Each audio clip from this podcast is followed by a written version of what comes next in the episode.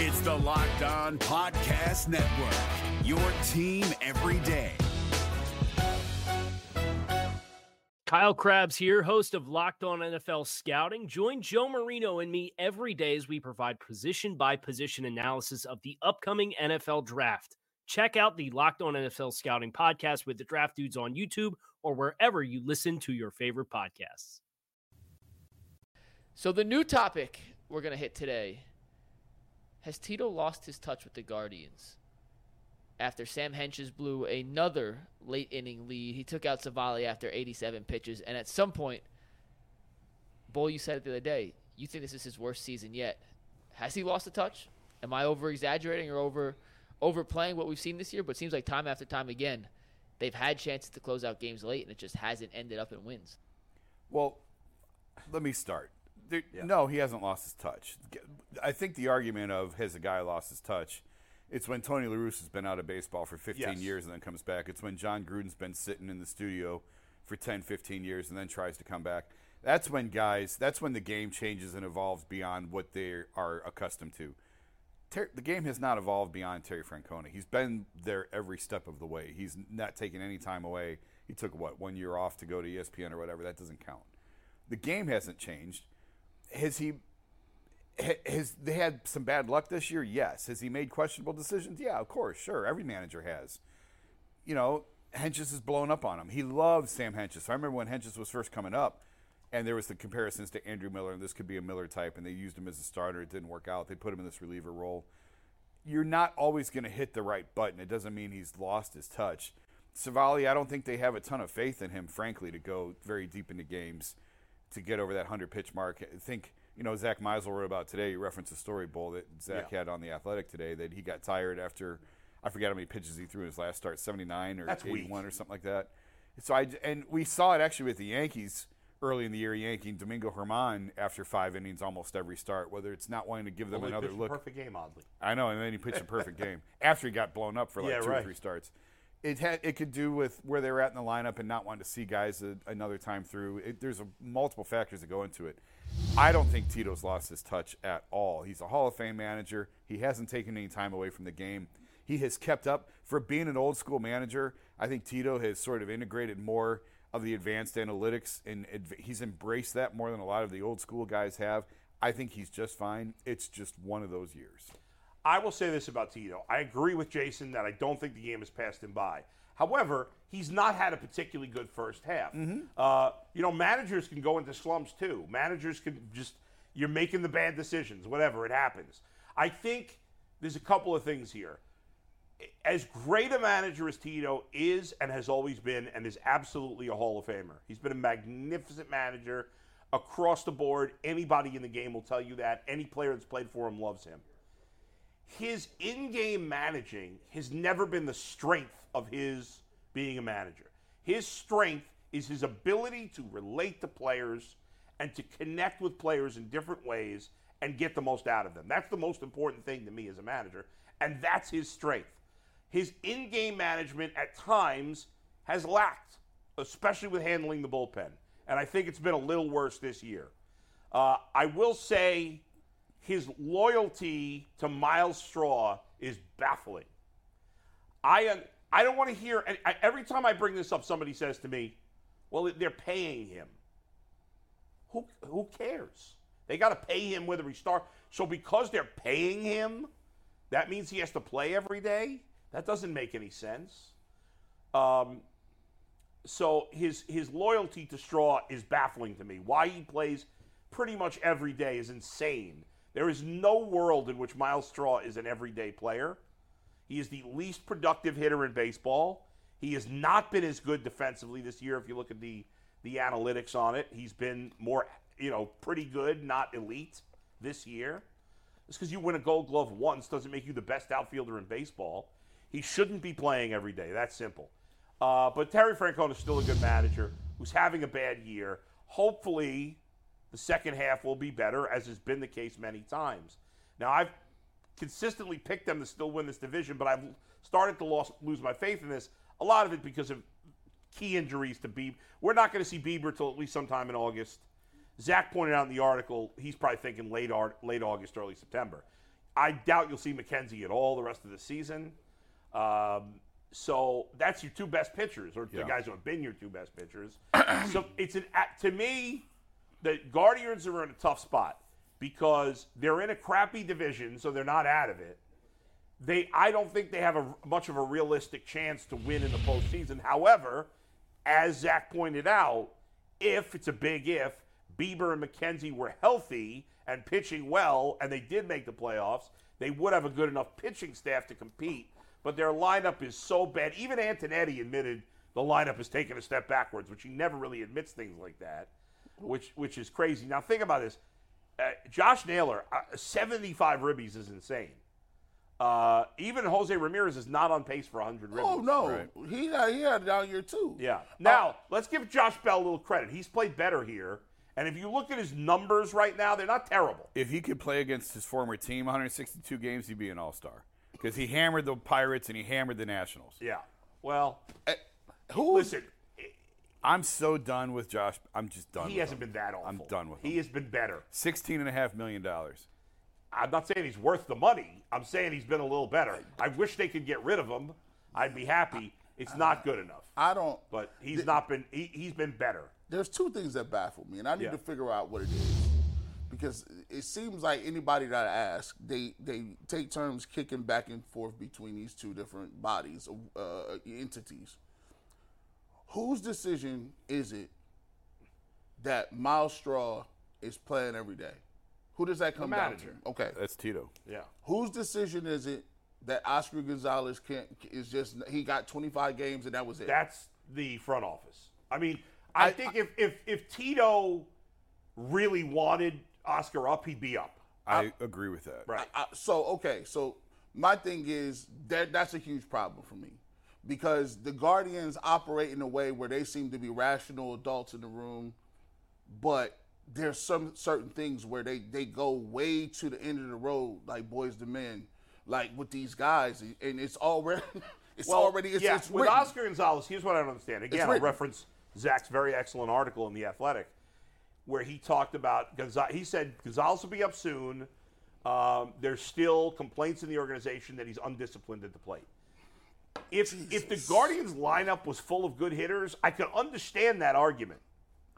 And and Zach points out, well, Josh Naylor has you know, was much less disciplined earlier in his career, and the reason he has blossomed this year is because he's become more disciplined at the plate.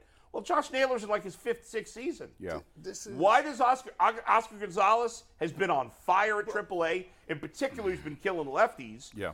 And there is zero reason not to have him in the majors when you have zero production It's- from your it's like- it's, it's- insane. it's- Even if he's still undisciplined, let him work on it in the majors, where at least he's going to run into some home runs. That's that's that's drinking your own Kool Aid. They're they they getting high off their own supply right now. Yeah. because you don't have the luxury of saying, "Hold plate discipline." Mm. That's something you work. Listen, at that level, you're losing games two to one. And you and we talk about the bullpen all the time. Oh, the bullpen's having Mm. a tough year. How would you like to have your job always come down to you coming in the game and it's like two people on and you got to get people out? The, the the Guardians almost as an organization seem like like runs are bad. Home runs are bad. You need two or three people that don't have plate discipline to hit Yeah. your 30 home runs. I don't I don't think they understand that. And for them to keep trotting these people out with no power and then just say, well, we no, that you you you you're reading into the analytics way too much if you Yeah. start to say people in the organization are upset. And if Tito, if he's the guy, at some point he said, hold on, this is the reason I'm Tito and I'm the Hall of Famer. You guys go get me some players. Yeah. I'll coach the guys we got. We need to bring them on up. Yeah, uh, and, and Jason, one other thing, like again in Zach's article, he points out, well, Antonetti's saying that uh, Freeman and Arias, it's hard for them to play well when they're not. Pl- well, maybe you should send Arias back to the minors. Maybe Arias should be in the minors, and Oscar Gonzalez should be up, and that would create more play, more playing time for Arias at AAA, where he's. I mean, he's been miserable in the majors.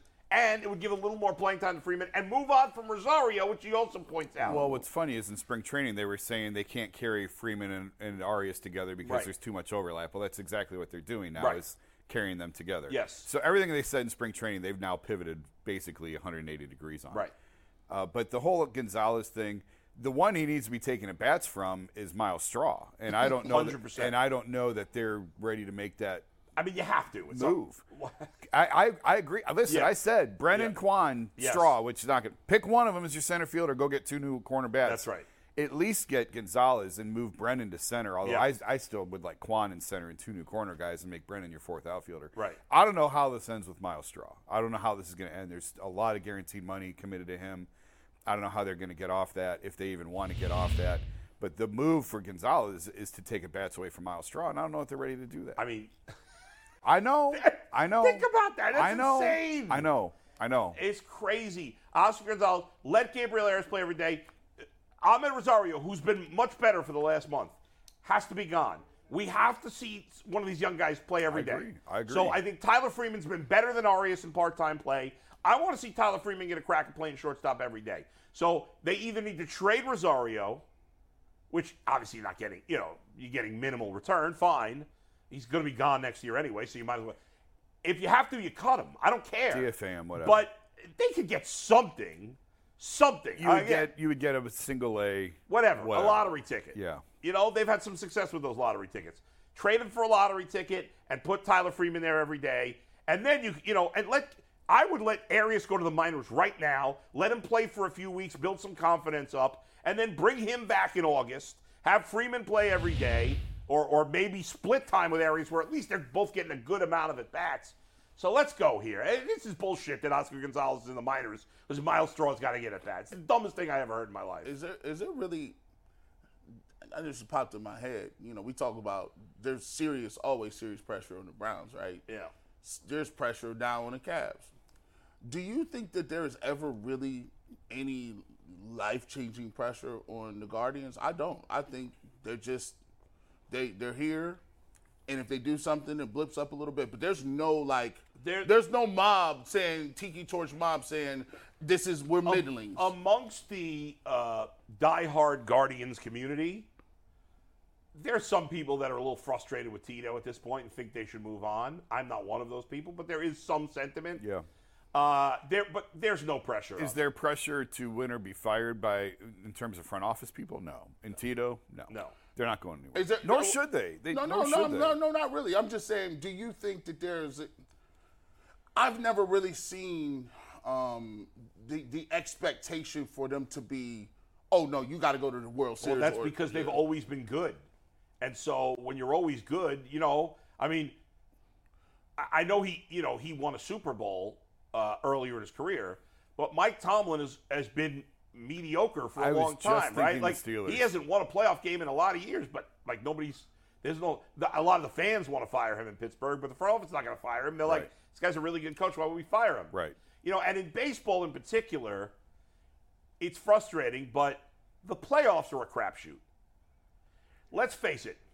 That Guardians team in 2016, even though they were one win away from the World Series, had no business getting to the World Series.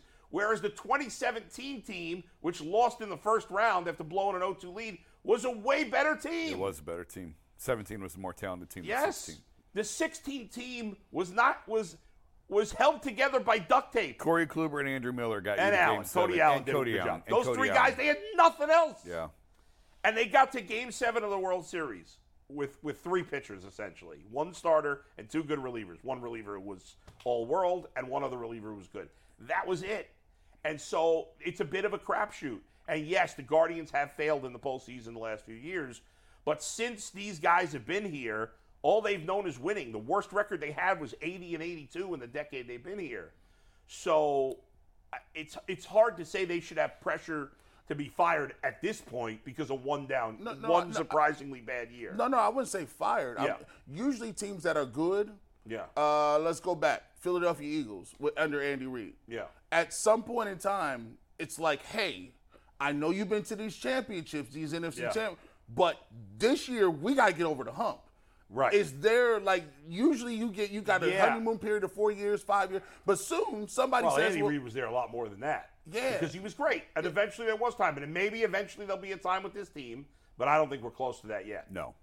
We're driven by the search for better, but when it comes to hiring, the best way to search for a candidate isn't to search at all. Don't search, match with Indeed. 93% of employers agree Indeed delivers the highest quality matches compared to other job sites, according to a recent Indeed survey. And listeners of this show will get a $75 sponsored job credit to get your jobs more visibility at Indeed.com slash podcast. Just go to Indeed.com slash podcast right now and support our show by saying you heard about Indeed on this podcast. Indeed.com slash podcast. Terms and conditions apply. Need to hire? You need Indeed. Um, You know when when the pressure comes is when new ownership new comes owners, in. yes, that's right. That's when the pressure gets ratcheted up. That's true. We'll see how they do between now and then. Right. But I think, I think at this trade deadline, in the end, I think the Guardian. The, what are they buying? They can't buy. They have nothing. I, you know, I, it's a weird. They may do both, I guess. But I would definitely trade Civale because his, to me, his value will never be higher than it is now.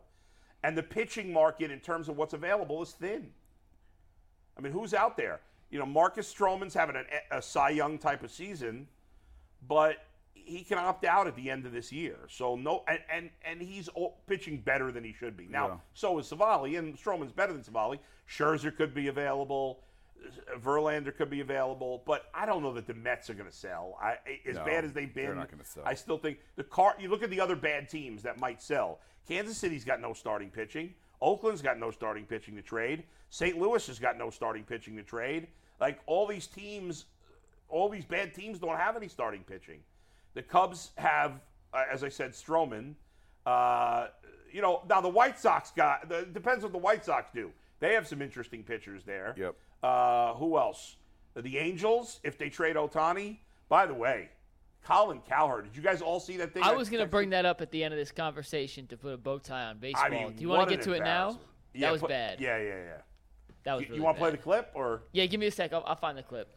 Colin Cowherd? I'm not a huge Colin Cowherd fan. I respect him because he's highly successful in the business. He's found a niche. He's not my cup of tea.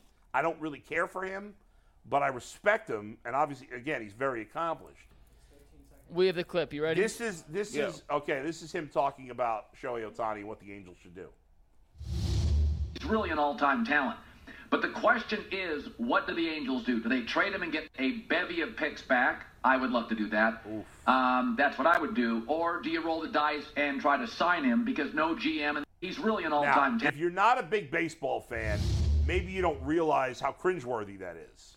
How do you not have someone on the show Yeah. say you can't do that? Yeah. Like, how does someone not have a break There's, there's no pedal? draft pick trades in baseball. I, th- Yeah. I thought, I thought like when I heard it, yeah. I thought like his in, in his mind he was th- he was thinking A bunch of pro- minor prospects. leaguers.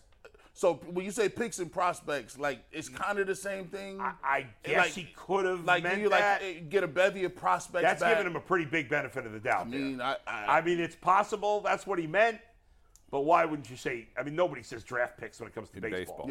yeah, Yeah. And like, for an average fan not to know that, that's fine. That's Yeah. not your job. Right.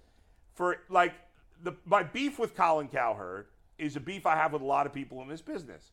Is they think they got to be experts on everything, and I think fans appreciate when you're honest about the sports you don't know as well. I fully admit I don't know the NBA as well as I know other sports. I don't pretend to be an expert. I'll give opinions on things I pay attention to, but I don't pretend to be an expert on the NBA. I don't pretend to be an expert on the NFL draft. Most people that pretend to be experts are not. There's only a few people that are really good at that. That's their job. And so when Colin Cowherd thinks pretends he's an expert on everything, he shouldn't even talk baseball. He barely ever does.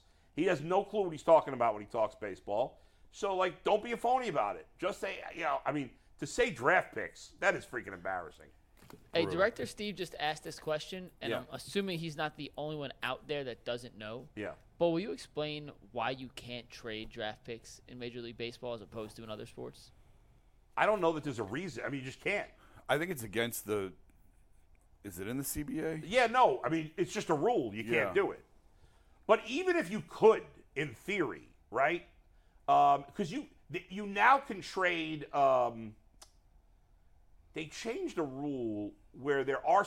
Uh, Those like supplementary. yeah, there are picks, some supplemental picks you could trade. I can't remember the exact rule. So there are some supplementary picks that you can trade. But the point is, There's never a trade in baseball that involves that the key part is Aaron any kind Civale of for a third round pick. right. That, doesn't that involves there are what I can't remember now. There's a there, there are one segment of draft picks that you can trade, but it's never a key part of any kind of trade. It's always a throw in when it happens now because they changed the rule a couple of years. But yeah, you can't trade. I I don't know why. I, I think they originally put that in because they were worried that the big market teams who already have an advantage would just make such lopsided trades, you know, by trading draft picks. I think that's why that was put in there originally. Um, but there's never tr- there, there, there just it just doesn't happen in baseball. You you you just don't trade draft picks, and it's never it you know. Anyway, go ahead, Mike. Did you look something up?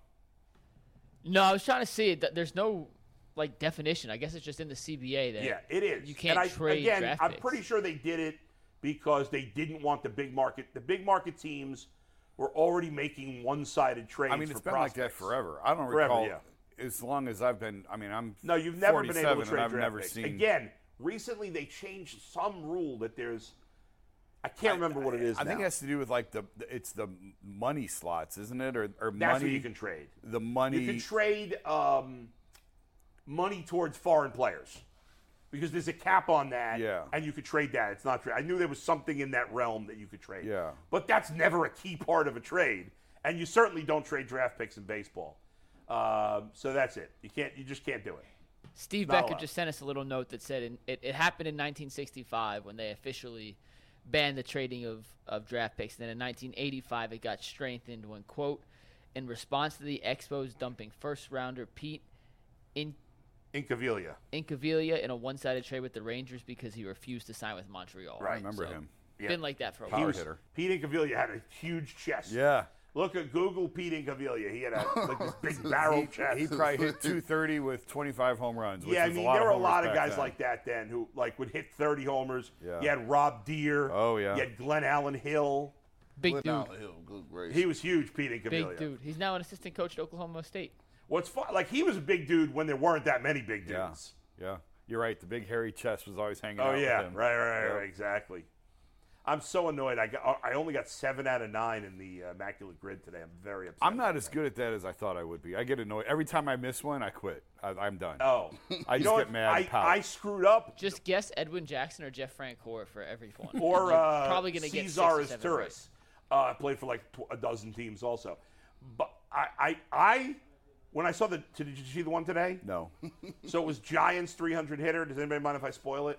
Or No, spoil it. You're so if a Giants 300 hitter, career 300 hitter, I, I put Bonds. I was so sure, but that wasn't right. what? They got me with Bob Gibson on that a couple Will Clark. weeks ago. I, I ended up, and I ended up guessing. I ended up doing. Um, See, that's where I would stop. Yeah. As soon as I miss one, I'm out. I'm yeah, done. no, I, I, get stick annoyed. with it, but I it pisses annoyed. me off. Yeah. So I ended up getting seven. Uh, I, I don't like when I don't get the immaculate bracket. I'm very annoyed at myself. I've never gotten all nine. I got eight. Was the was the best. And now I've got nine. I've only been doing it for I think a week. I've got nine. Yeah, most you were really late to the party. I know. Very I didn't late. know. what- I don't Do you know. just do baseball? Or have you done the other ones too? I tried the football one once, but it's not as good because it's not on. Why hasn't that one been bought by I don't know. another entity? You think sure. that would be more popular? I found this other game called Global. Have you seen this one? This is a game where it's just basically, to some degree, a guessing game, but you got to know geography. You pick a. co- There's a mystery country every day, and you you start by picking a random country, and then it, the country lights up in a different color based on how close you are to the, the actual mystery. I country. would be horrible at that. Yeah. I'm I'm, learning all about the countries in Africa and Asia Yeah, right now. I'm Come awful on, man. with Y'all got the, geography. come on, man. It's Carmen Sandiego. Y'all didn't play the game. yeah, no. You, you like the, the loot, the Warrington Crook? I don't even know if he's speaking English right now. Where in the world is Carmen? Where in the world is Diego? Carmen Sandiego? And they used to have to. They used to have you go It was a at the computer end. game. It was, it was like on a floppy disk. You'd push Oh, in really? the. Oh But yeah. There was a kids show on PBS. Right, I remember that. And then you had to take the poll. Like you had this little, and they'd be like, you had to go to South America. Uh, they go to Africa, and um, so anywhere but the United States. Yeah. But they, if they gave you that map of Southeast Asia, you're out of here. Like I've seen two people win on Carmen Sandiego. Yeah, too. that was this like all these little countries. The Middle East is tricky with all those. Oh yeah, countries. yeah, oh yeah, yeah, yeah, yeah. Anyway, yeah. Mike, go ahead. All right, next topic coming up daughter is is calling about the Cleveland Cavaliers here, guys. This came out a little earlier today, but Ty Jerome signed his contract out of the biannual vet minimum, which means they still have $3.6 million left to use on the mid level exception. So, with that question, I ask you guys this the Cavs are $2.7 million away from the luxury tax threshold. Do you think they are done making moves this offseason? I'll start with you, Jason. Go ahead. Yeah, I think they're done making any moves of significance. I don't. It would take another wacky sign and trade, which I guess is possible, but I, I think that they are pretty much. Let me ask you this: With the sign and trade, Yeah. you could go over the cap without paying the, the tax. No, Oh, no. With a, a sign and trade, just allows you to pay a person more money, okay. but it still counts against your total tax number. so they'd still They'd go still- over the luxury tax. Well, uh, unless they can match up enough salaries to keep them out Oh, of the tax. that's tax. true. Yeah, okay. They're so not like to bring be in ta- Strus, they traded Jetty so they could make the salary work. Right, exactly. So they're not going to be a tax-paying team this year. They should not be.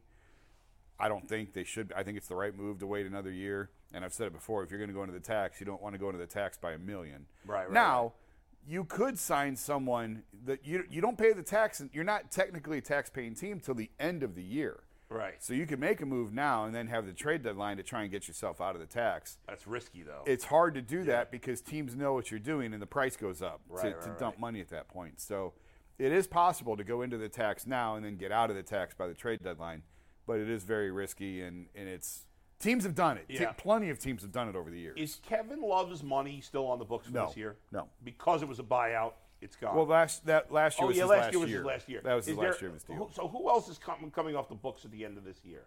At the end of this year, Yeah. I don't know if there really Give is any big sec. dollar. I don't think there is any big dollar. what was dollar. LeVert's ex- LeVert? LeVert was two years. Two years. So they're trying to keep everything clean by the end. They want everything, I think, to end For Mobley. I need to look. I need to look. But yeah, Mo, when Mobley gets signs his big extension is when they are a tax-paying team. which is in two years. He Or- has, I think his, I think his extension kicks in when LeVert's comes off. I think, but I'd have to. I'd have to look at the numbers. I don't know off the top of my head. and uh, Donovan Mitchell has two years left, correct? Donovan, all right, you're throwing us. Let me make sure I Sorry, get this go straight. ahead, Mike. Check this out. Donovan has two years of control and then a player option year. Right, which he'll opt out of. I would imagine Unless he would opt out. something Yeah, I would imagine he. So he has two years of team Yeah. control left. So, is it fair to say? Would you say there's less than a 20% t- chance Donovan Mitchell is on the Cavs for the 24-25 season? Less than a twenty. That's a lot of numbers. Less Yeah. than a twenty percent chance. Two years from now, Yes. I'd say it's less than fifty.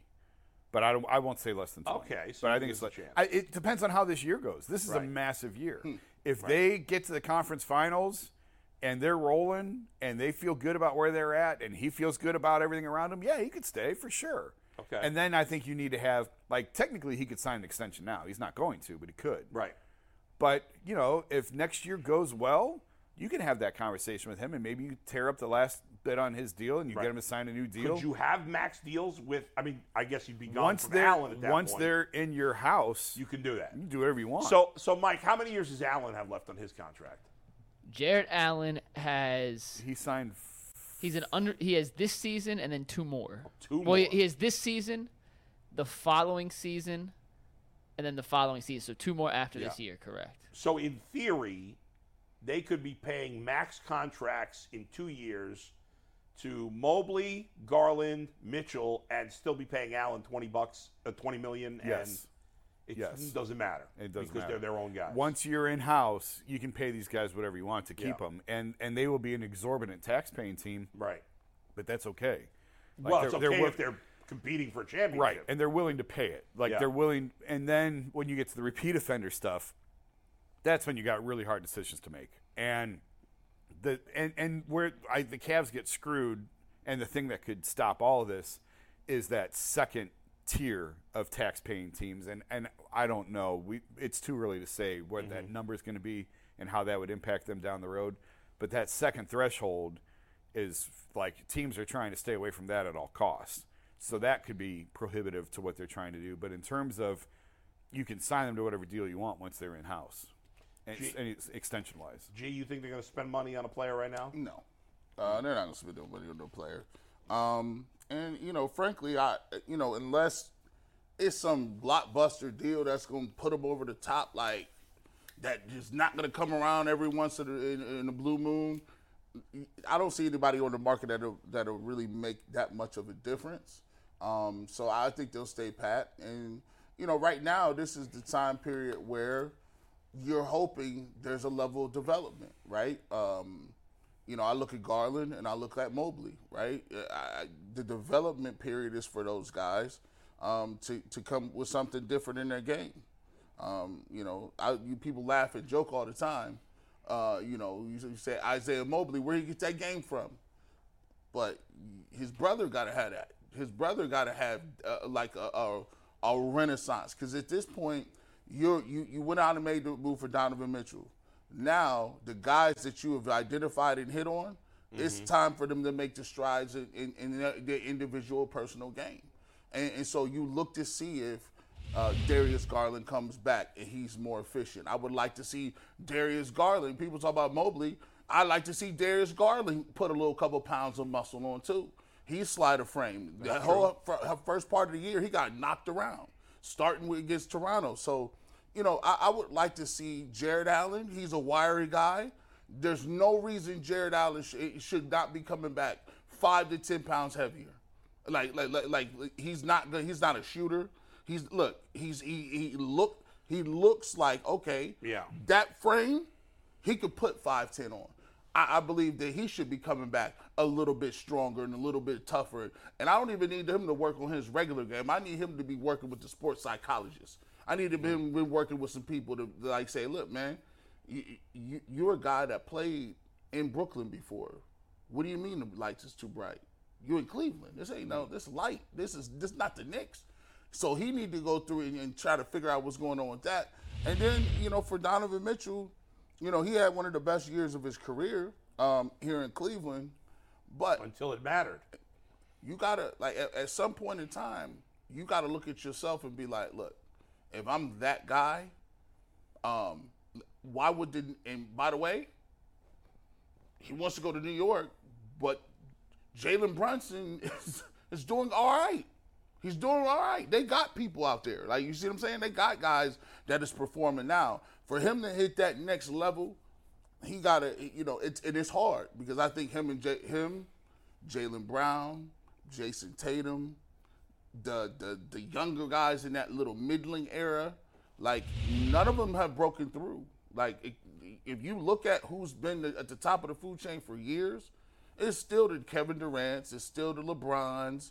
Um, Jokic is, is is an older player, but somebody got to win something for them to break through. And I think jumping from team to team ain't really gonna do you no good. Because if Donovan Mitchell go to New York, they're not going to be no favorite to win nothing. I, I'm not picking the Knicks if they if he go to New York in two years. So I guess it depends what the rest of the East looks depends like on what it look like. at that time.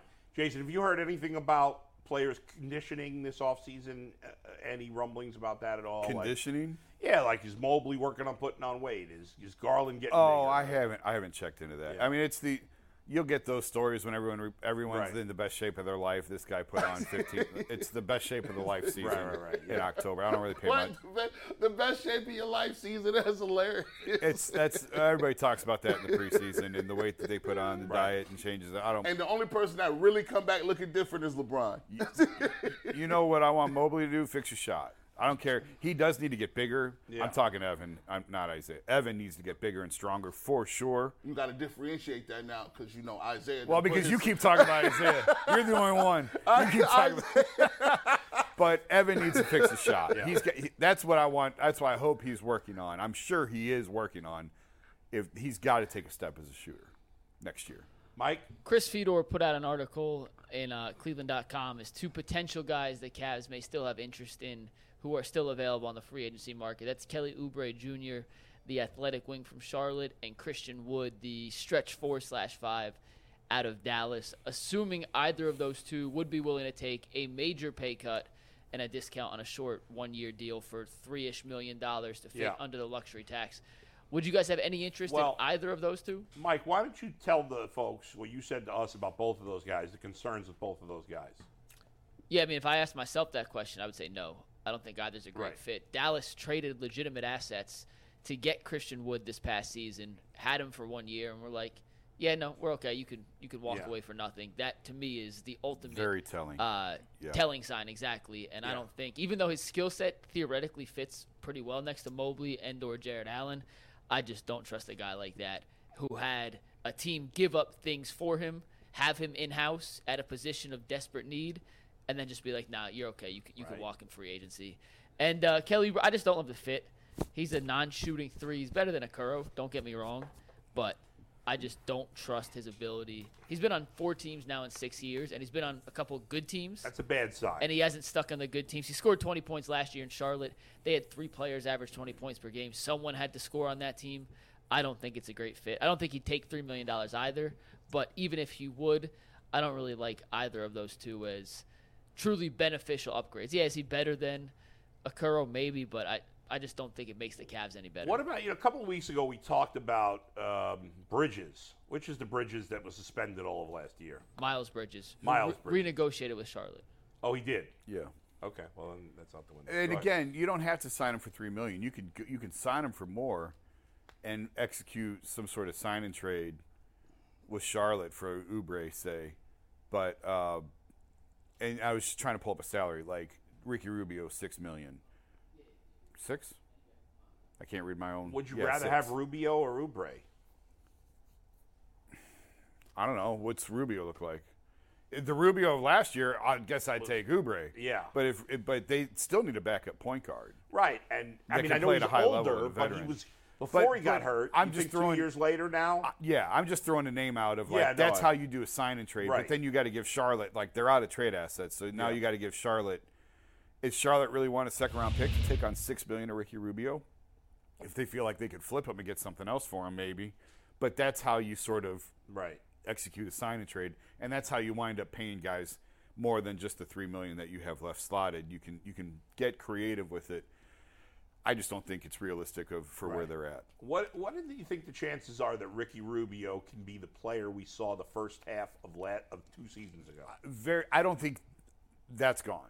That's gone. But I think he can be better than what he showed you last year. Like there's a lot of room in between That's where true. he was and 2 years ago and where he was last year. There's quite a bit of a gap in there. So I do think that he can help this team like a veteran backup point guard who doesn't need the ball in his hands to produce like is exactly what they cuz they've got two ball dominant guards now. If you've got Ricky who can come in and give these guys a blow and and can distribute and knows how to run the offense, that could be a really nice weapon if he's right. And Yeah. I just I just he was so bad last year. Yeah. Like I went in last year thinking, all right, well, you know, it's going to take him a year, whatever. Right. But he was so bad last year that it does make you question whether he's got anything. like, left. is he, has he gone off the cliff? I mean, has he- that injury pushed him off the we'll cliff? know. Yeah. We'll know fairly early on Right. this year. I mean, he he's torn his ACL twice, Twice. right? And when you tear it when and you in your thirties, that's different. Like it's I- a short list of guys who've been able to come back from that. because you know you, because basically what you do is you lose all explosiveness. So like if you're a guard and you're depending on getting by people, you you got a guard, you doing sw- a lot of switching on the top of the perimeter. That's rough, man. Um, I don't know if he got nothing left, but I know um, I know they got a shooter somewhere. Sam Merrill, where you at, dog? Can they hide him defensively? Sam Merrill, what's up, baby? Speaking of end Get of ready. speaking of end of the bench guys who you can get for very little money, the, the Cavs bring Lamar Stevens back after he got cut.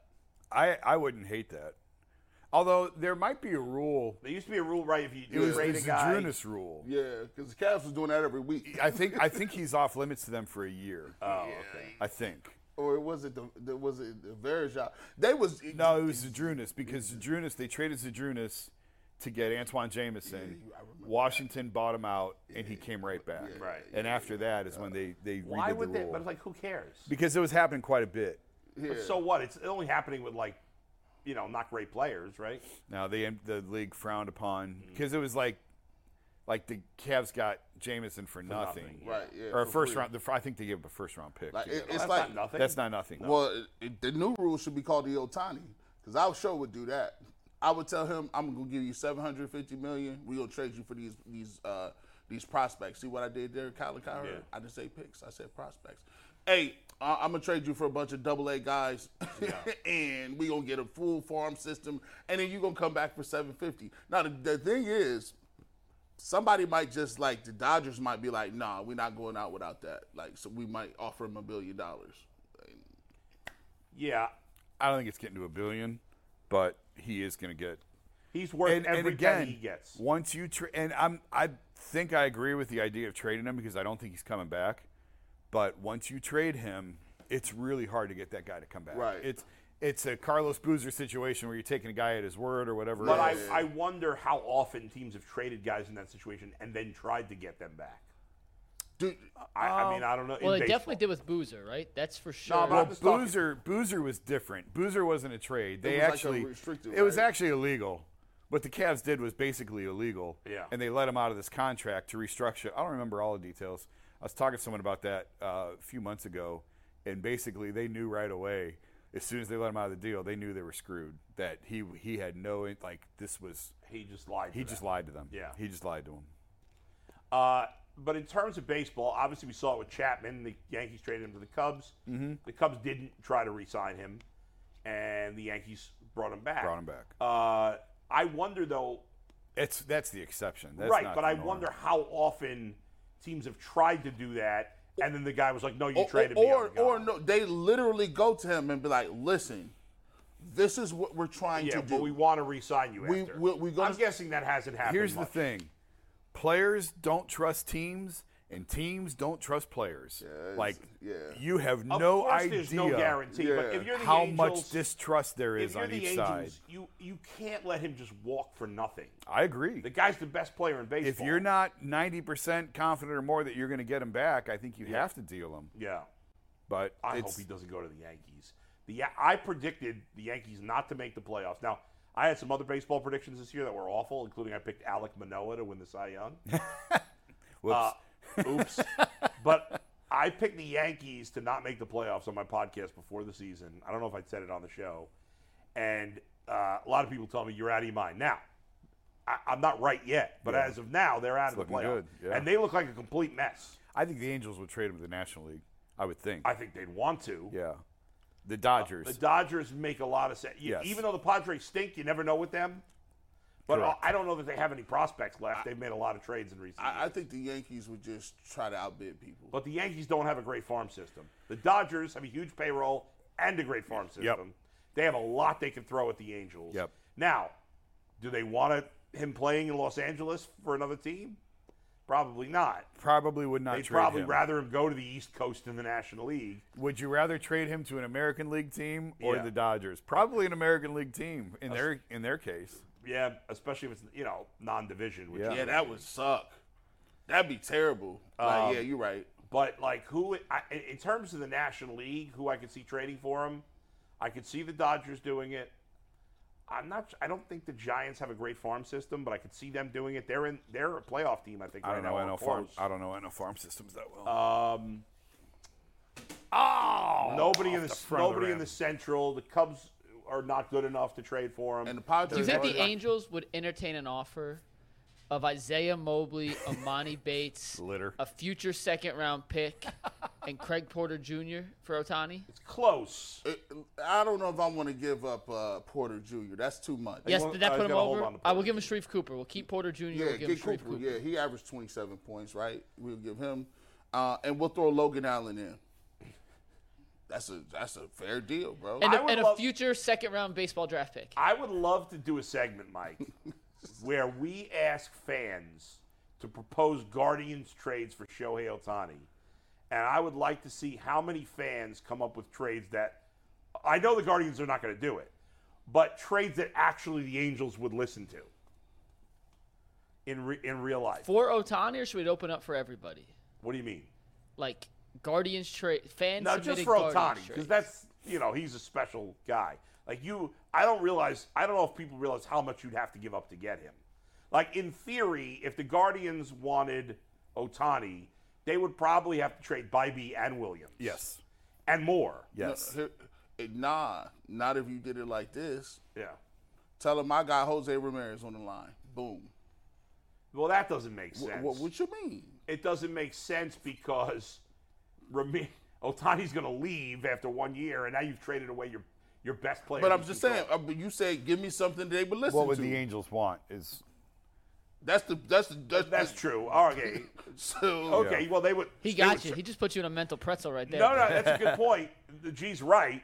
Obviously, the Guardians wouldn't do that. But yes, if you offered them Jose Ramirez, who's locked up at a cheap rate, oh oh they they consider that you'd still have to give up more than Jose Ramirez, who's I- a top ten player in baseball. uh, you You'd still have to give up you, more. You can give up Jose Ramirez and you can give up Bobby, and then the Angels would want more. and we'll give them Valera. I still think they'd want more. I don't know.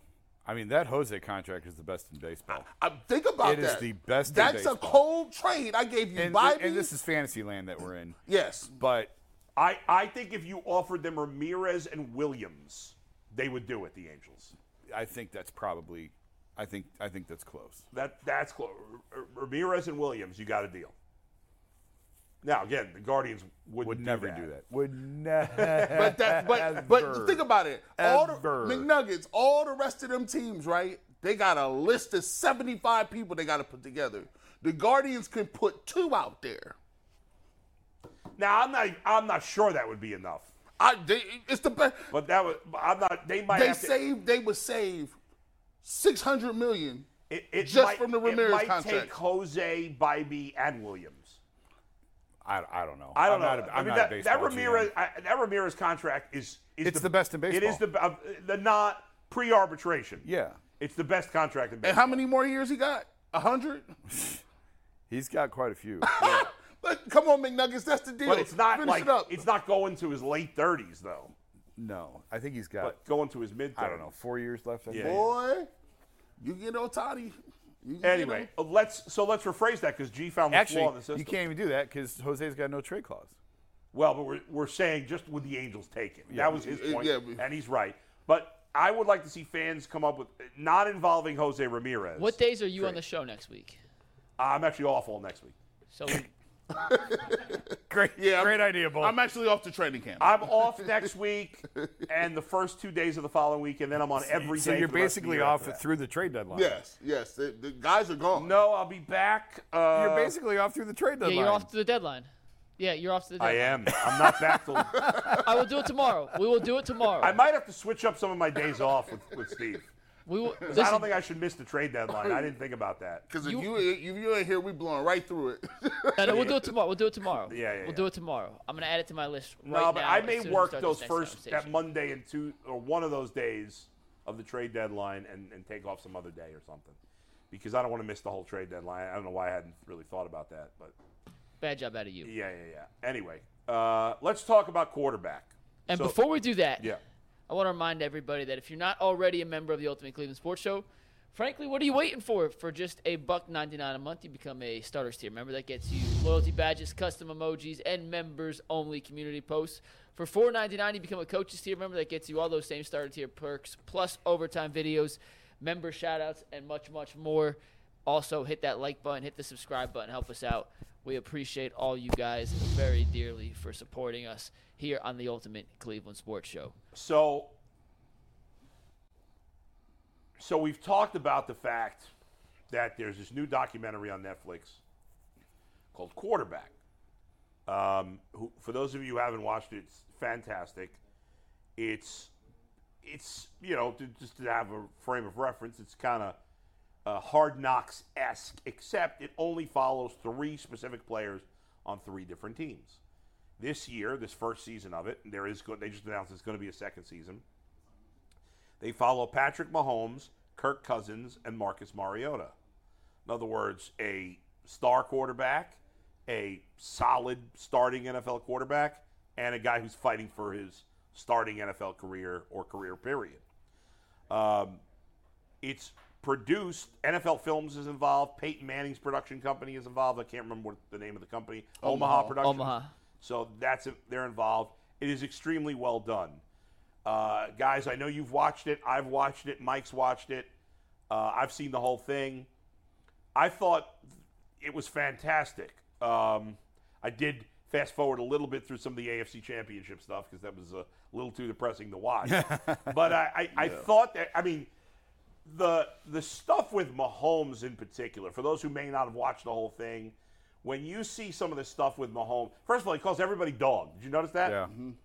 Yeah. Hey was- dog. Hey I- dog. I, was actually watching it at one and a half speed, trying Yeah. to catch up because it's kind of hard to keep up with the Yeah. dialogue when you put it at one and a half speed. but Yeah. I was trying Hey, to man, crank hey, through hey, some hey, of this. Hey, hey, hey, good rush nine two. Yeah. Good rush nine two. Yeah, Yeah. yeah, that's a good one right there. Like, he, he- he was getting pissed at Max Fry. But some of the insight into what happened in the AFC divisional round when he got hurt against Jacksonville. And He's on, Crazy. the, he's on the sideline. Like, they don't even know if his ankle is broken. yeah. He can barely put any weight on it. And he's on the sideline. Reid's telling him, we're going to we're gonna take you out. And he's like, no. He's going, I mean, yeah, like, yeah. I don't know how, like, I know he's competition. I get it. I certainly get it as a Bengals fan and as a Browns fan. All right? I get it. It's impossible not to like that guy. Totally agree. Right? I mean, how can you, especially after you watch this, he's impossible not to like. Everything about him is awesome. Um, so the thing I get back from the most of it is, you know, people sometimes get mad about the the type of money these dudes make, but just go back and watch through the episodes and watch just how much outside stuff, like outside the facility, not during practice. Like these guys, when, when when Mahomes was going to his trainer, and he was doing it during the season, three Monday, Wednesday, Friday. Yeah. He's in there running full sprints and clock times and All kinds of all kind of things. Yeah, crazy yeah. bending like this stuff. I'm like, this is on on the outside, and I'm like, bro, they do. Kirk Cousins is is is has electrodes on his head and he Yeah, just- training his brain. Training his brain. How many times did uh, Kirk- Kirk Cousins, man, you hear him on the field just like screaming in pain? Yeah, yeah.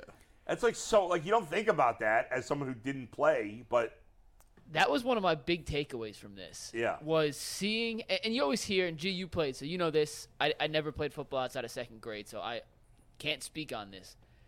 The little nicks, knacks, and hits that add up over the course of a 17 game season, when you're getting hit by man. 250 to 300 to 350 pound dudes. There was a scene in the first episode when Mahomes was playing against the Raiders, and Maxx Crosby yeah, like punched him in the head. kind of hitting him a Yeah. little after the whistle and was playing mind games.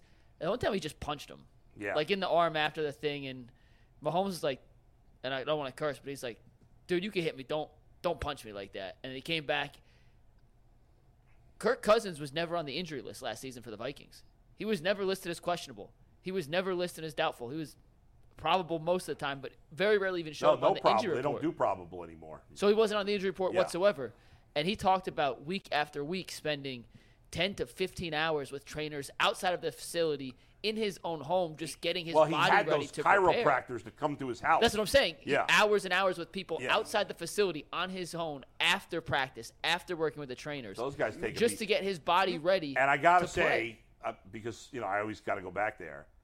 I, I, I was thinking the exact same thing. Go ahead It and is say it. so- for all the excuses that were made for Baker playing like shit when he hurt his shoulder. That I- I feel even more vindicated saying you're on the field, you got to play yeah. because we didn't hear excuses for other guys. Kirk Cousins. Now, listen, they lost in the playoffs. What can he you threw do? a pass three Kirk yards on Cousins fourth played and had a great season last year, and he had the shit beat out of him. I mean, he was effed up the whole year. there was like I was I, I just forgot about this. Yeah. I was watching Kirk Cousins on the thing. Yeah. And I was sitting there getting emotional. And I don't I, I was like, man, what the hell is wrong? I was by myself. I'm just trying to get through Yeah. the episodes. I'm like, man, why am I acting like that? Like I'm like emotional and and it's because like when he was doing all that training stuff, Yeah. Like I remember I used to be hurt and have to go do all these different things and get your knee drained and all these other getting your knee scoped and all these different surgeries that you had or back or neck. And I was I was sitting there thinking and remembered to myself, I was like, bro, I thought was something just wrong with me. Like I just thought like like, you know, like like am I not tough enough? Am I not like I should be able to go out and just play without doing all this stuff. And then it just hit me like when I was watching it, nah, man, like and I knew this, but everybody go through it. And it's the mental like I thought I was just mentally screwed up because I'm like, bro, I shouldn't. I I, I don't like this. I, I'm always with the trainers. I got to do all this other stuff. It's just crazy. I just want to play. Remember, you think about the times when you could just get up and just go do what you wanted to, and then when you see him and you see guys at that next level, you realize, no, that's every player. Everybody has these injuries, and it's the mental grind that just wears you down. Where you just some days you don't know how you got it. Like he's, he Yeah. was sitting there saying, "Hey, Tuesday, I don't know how I'm gonna play." Right. And by Thursday, he's out here throwing the football. Right. Yeah. Crazy. Yeah, it, it, it, it's amazing what these guys go through. And so you were going to say the same thing. Like the Baker excuses seem so ridiculous now. That's the first thing I thought of. Yeah. when- you're talking about all the work Yeah. that these these guys have to do, and the one thing about Mahomes that was interesting, I'm going to mess this up. His trainer was talking about he only loses three percent of motion, and the, most guys lose twenty percent. that was wild. All the neck training, all the the neck training, training, and spine training, and the machines that he uses. Yeah, it looks to- so weird. Yeah, to like get gain flexibility and how much baseball helps Right. his hips, and how little range of motion he loses compared to most people. Right. And that's what helps him Never with some of thought these about any of that unorthodox stuff, throws. right? Yeah, it was I mean, wild. It, it, the trainer seems like a little bit of an odd duck. Most of them are. Yeah, So about about that trainer, Yeah. my sports director when I was in Texas. Yeah. So the Jimmy Donovan to Nick Camino here. I was Nick Camino. yeah, He uh, he worked in Tyler and covered Mahomes in high school. right.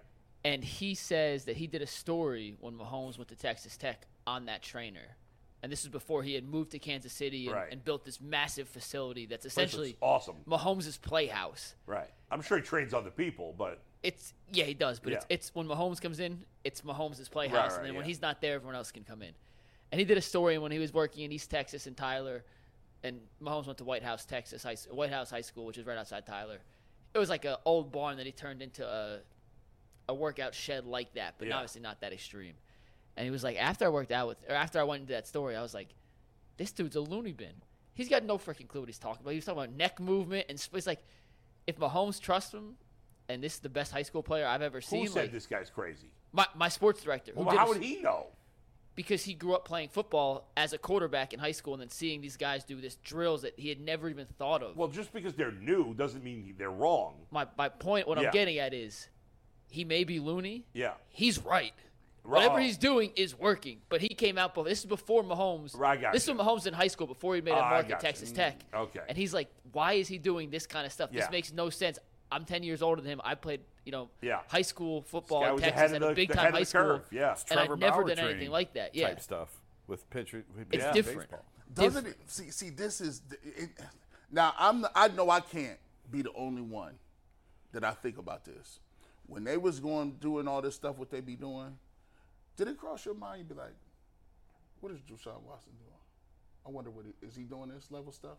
Is he? Is he? I, what- I what- didn't think about that, but I, it's a good he- question. I mean, he, Is he gallivan- he, was gallivanting through Europe, Like you, you and and you like which is fine. I don't want. I No, don't. no, no, no. That came Uh, out wrong. but- These guys are entitled to their time But, off. Yeah. but, but They- and- they need to enjoy their time I wasn't off. going, but what I was saying was, at the level that we want to go, or the level we want to get to, and these guys are standing in front of you, Yep. you ask yourself, all right, he has to be doing at least right. this type If of the best work. quarterback in football is doing this, That- that well, if I want to get compete with him, I got to do even more. and I came away thinking after the thing, oh, we in trouble. Not not everybody, but like not just us. Everybody. It's like watching like Michael Jordan, like you know, come from Space Jam and getting hoop, hoop hooping and doing like he. They're at that level. When I seen him working out that many times during the week, even after he's injured, I said that's crazy. You doing three hard Yeah. workouts. It is insane how he came back. The fact he played in the playoffs after that ankle thing Right. is the and, dumbest, and most in absurd the thing Bengals ever. game a week later didn't even look hurt. At all. I'm sure he was affected by it. I mean, he talked about it. he didn't hurting, look hurt at no. all in that game. He said mentally, I had to tell myself it didn't hurt and so many times till I convinced Right. myself I just wasn't in pain. Yeah. Uh, one thing I want to talk about with Mahomes, and we'll get into a little bit of the Mariota stuff, which Yeah. I could have done without, but when they talked about the process in practice of coming up with some of their diabolical plays, like the Pokemon play they ran in the That Super Bowl, wild. Yeah. I'm curious, and Jason, I'm, I wonder if you know. Mahomes talked, and Kelce talked about this too, on a different podcast. So, but it, it lined up. They have a period in practice every week where players can come in with trick plays and present it to Andy Reid. They'll run it, and if Reid likes it, they'll try to, to like tweak it but put it in the play. Well, if Reid and Mahomes like it, Yeah, yeah, yeah. uh, but I'm saying Right, if it right, gets yeah. approved, but like anyone can come in, an offensive lineman can come in with he a play. encourages he encourages players the to be players to kind of come up calling. with That's plays. crazy. Is that commonplace around the NFL? Is that an Andy Reid special? I haven't heard of that before. It just I'm now again. I spent most of my career around the NBA, not the NFL. But I, in the last few years, I've been around the NFL. I have not heard of that. It doesn't mean it's not happening. I could actually, I could see Kevin being open to something like that. He should be. Every coach should be. Yeah, I could see that because he's he actually is very collaborative.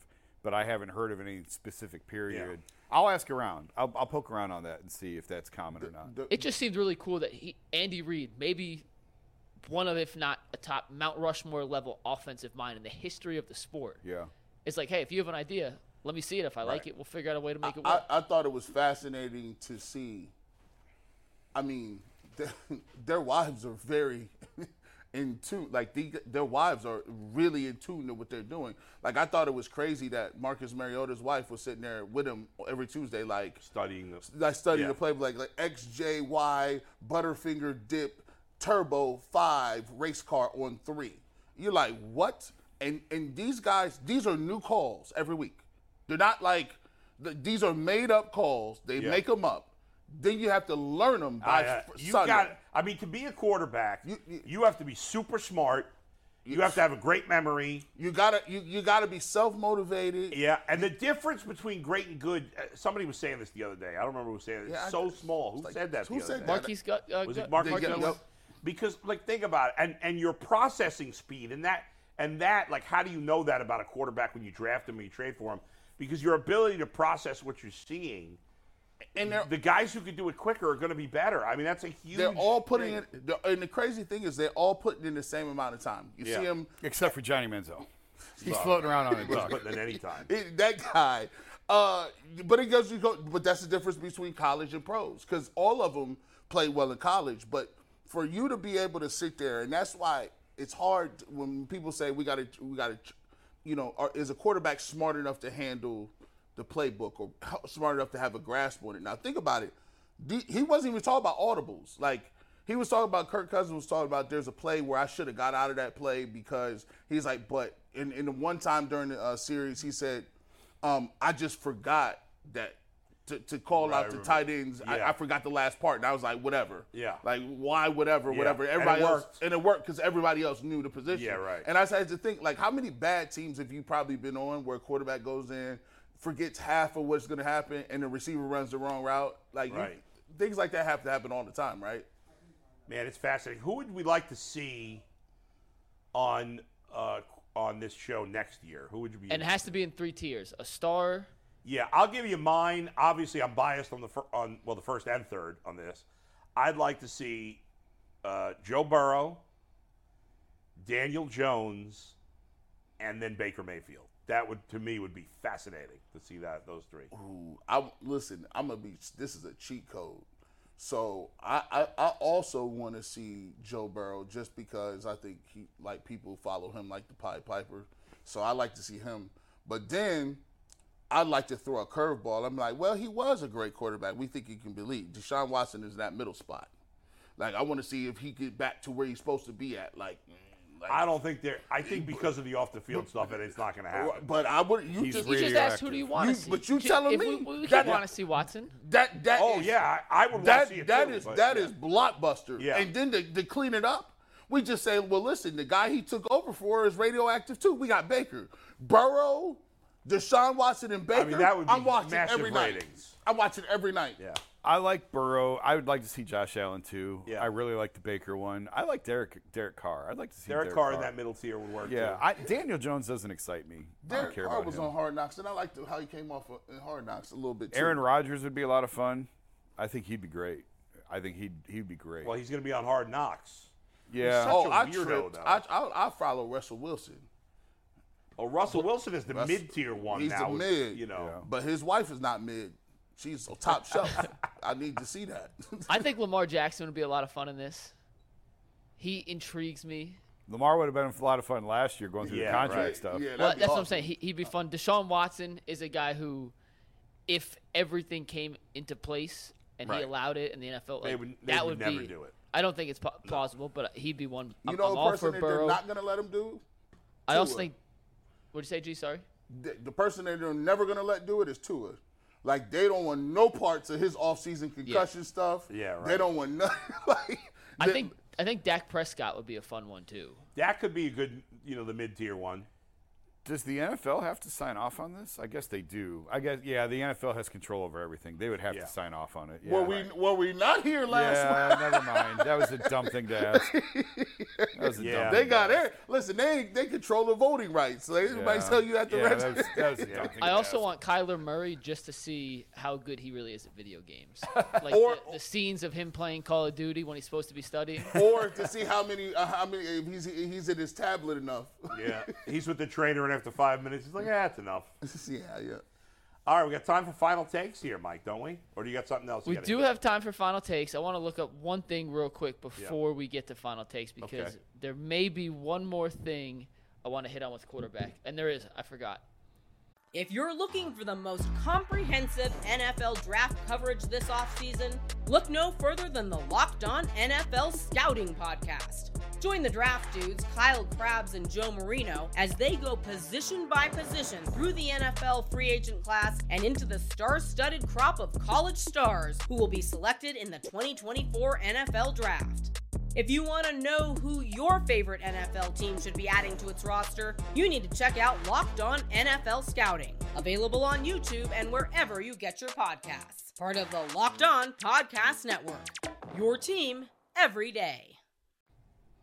Give me your two biggest winners from the documentary. The two people that you came, or, or it could be losers, but two people, in your opinion, came off way better than you expected, way worse than you expected, but weren't what you expected to see from this. I'm gonna say the biggest winner. I'm gonna start off early. Biggest winner, bar none, is Patrick Mahomes' wife. Who would have thought that she, she? I thought she was gonna. I'm like, I don't know, bro. He gonna have to keep her. She. uh, I thought they did a good job of showing that she owns a soccer team. They showed her being a, like a, a coherent parent. She wasn't saying nothing crazy.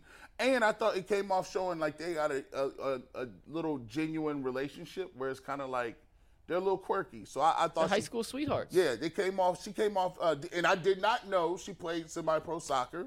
Shout out to her. Yeah. So I, I like that she's an athlete. And she's like, I kind of like the fact that he married a, you know, like I don't know what he's doing, but he married a girl who's not like a supermodel or anything.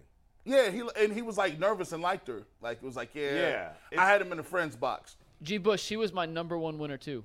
Oh, really? She was my. I- I, I went in with the expectation of only seeing her from the annoying social And I media found her annoying the first two episodes, but she grew on you. but she right? really grew on Yeah. me. Yes. She she had my opinion of her changed the most of anyone in Yes. this series from where I thought it would be to where it ended. It, wa- she was number two for me. The most was Kirk Cousins for me because I thought, Yeah. because I remember he was one of the whack jobs during COVID that was like saying all kinds of weird shit because his dad's like a weird preacher and all this weird stuff, and so he was saying weird stuff on the COVID times, and so I was like, oh, he's some like nutball. But he doesn't come off. He comes off like completely opposite. Very intelligent, very thoughtful, very caring, like smart. You know, seeing a psychologist, working on his brain. You know, like all these really smart and thoughtful things.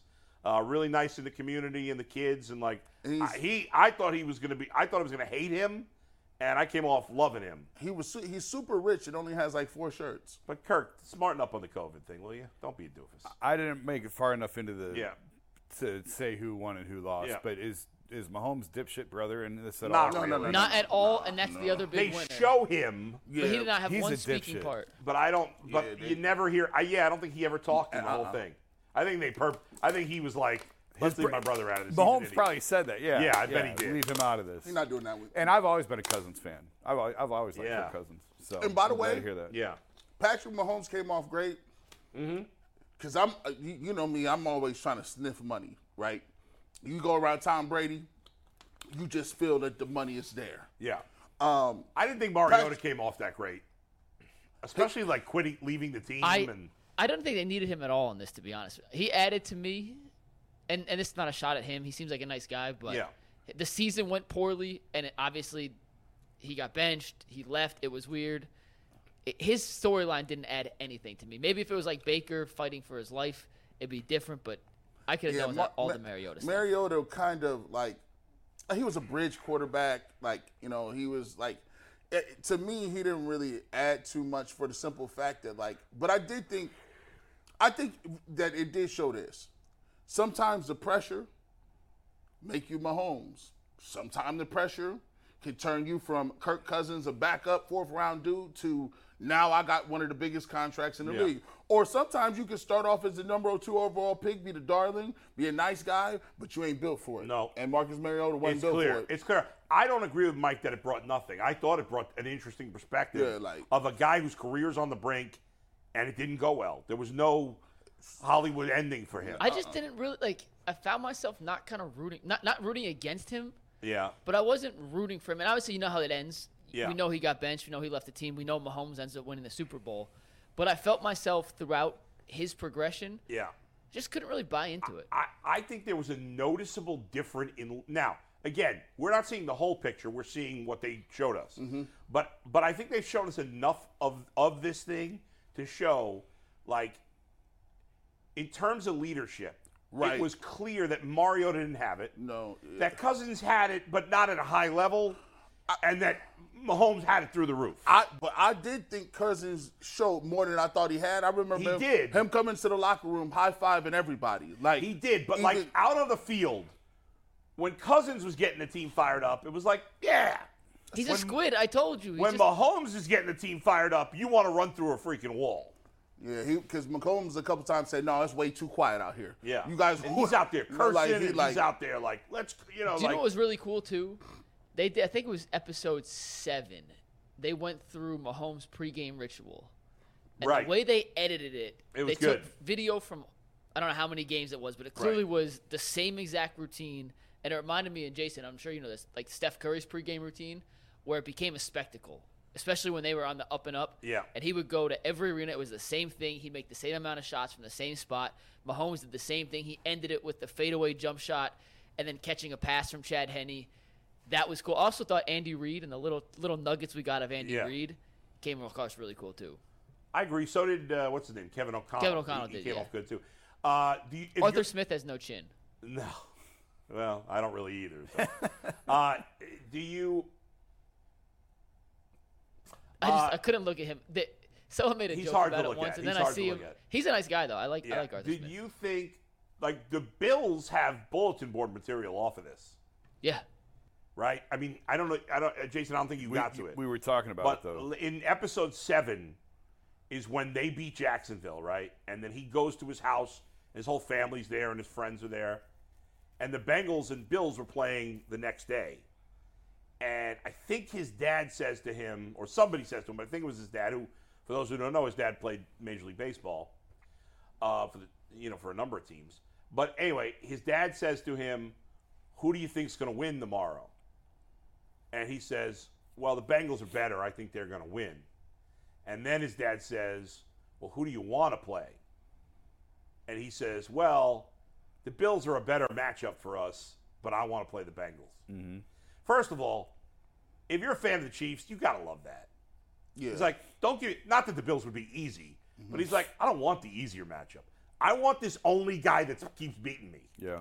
And the only team that keeps beating me. And he beat him. I, we've So like that's a you know how we're always like, oh, I want to play an easy team on the schedule. Like the greats, they don't give it. He wants to play Burrow because Burrow's the only player in the league that had anything over him at this point. We match up well is a nice way of saying we, we That's they're not that good. We'll The beat Be- them. Right. The Bills are the Bengals are better than the Bills, Yeah. but I still want to play the Bengals. That's why the Now- Cavs. That's why the Cavs beating the Warriors was it because they was like, no, we want Steph Curry in the mouthpiece, and we came back from Yeah. three one. You're like, yo, I like that. But the Bills will use that as as uh, Speaking of bulletin yeah. board material, Yeah. I know we talked about this when it happened last year on the show. Yeah. And then Mahomes brought it up when like the mayor called it Burrowhead and all that stuff. And then Mahomes was like, "Yeah, it did kind of piss me off." And I know on the show you were like, "Yeah, players don't really care about that." And I do agree with you for the most part. I- but hearing Mahomes say that, did that change how you think about Yeah, well, a little bit of player trash I talk? did say that they. I was annoyed that the mayor did that at the time. I thought But, that I, was, but I think you said like but if I they didn't need know that that the yeah, but the players clearly are get pissed off about stuff like that. Uh, the whole Burrowhead thing was stupid. It was stupid. The Bengals players that first of all, Joe Burrow had nothing to do with that. Of course, he would never do that nonsense. But the players that said it were idiots, and that effing mayor should have been fired after that. that idiot. Although I'll give him credit. Did you see when they did the Bengals schedule announcement? Yeah, he, he kind of was like. He kinda made fun of himself? Yeah, I, ain't I don't remember what he did, but I remember it coming Yeah, up. yeah. He was, Yeah. yeah, that was, I'll give him credit for that because he that was that was really dumb. The whole thing was dumb. The Bengals embarrassed themselves with that. Really quickly, do you think sports talk is uh, more rabid in uh, Cleveland or Cincinnati? I don't listen to Cincinnati sports talk, so I don't know. It would have to be Cleveland. I, I mean, think it'd have to Cleveland's be got Cleveland. A, two sports TV stations and uh, two sports radio show stations and our TV show. Cincinnati doesn't have They have WLW, they like have a one massive sports station. station. Yeah. And they have another station that is like news. I think it has one sports show. They don't have a show like us, equivalent to us there. I don't think. Hold on, hold on. I'm sorry. I'm sorry. Yeah, you get it right. hmm You live in Cleveland, not Cincinnati. Act like it. I mean, there are reports in Kentucky. I can't take them seriously. Yeah. That's it. No, no uh, final takes. We'll see you on overtime. Hey,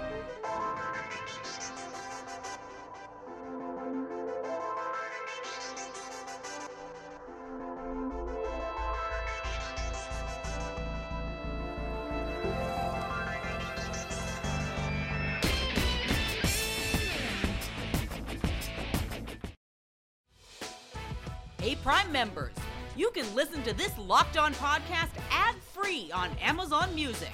Download the Amazon Music app today.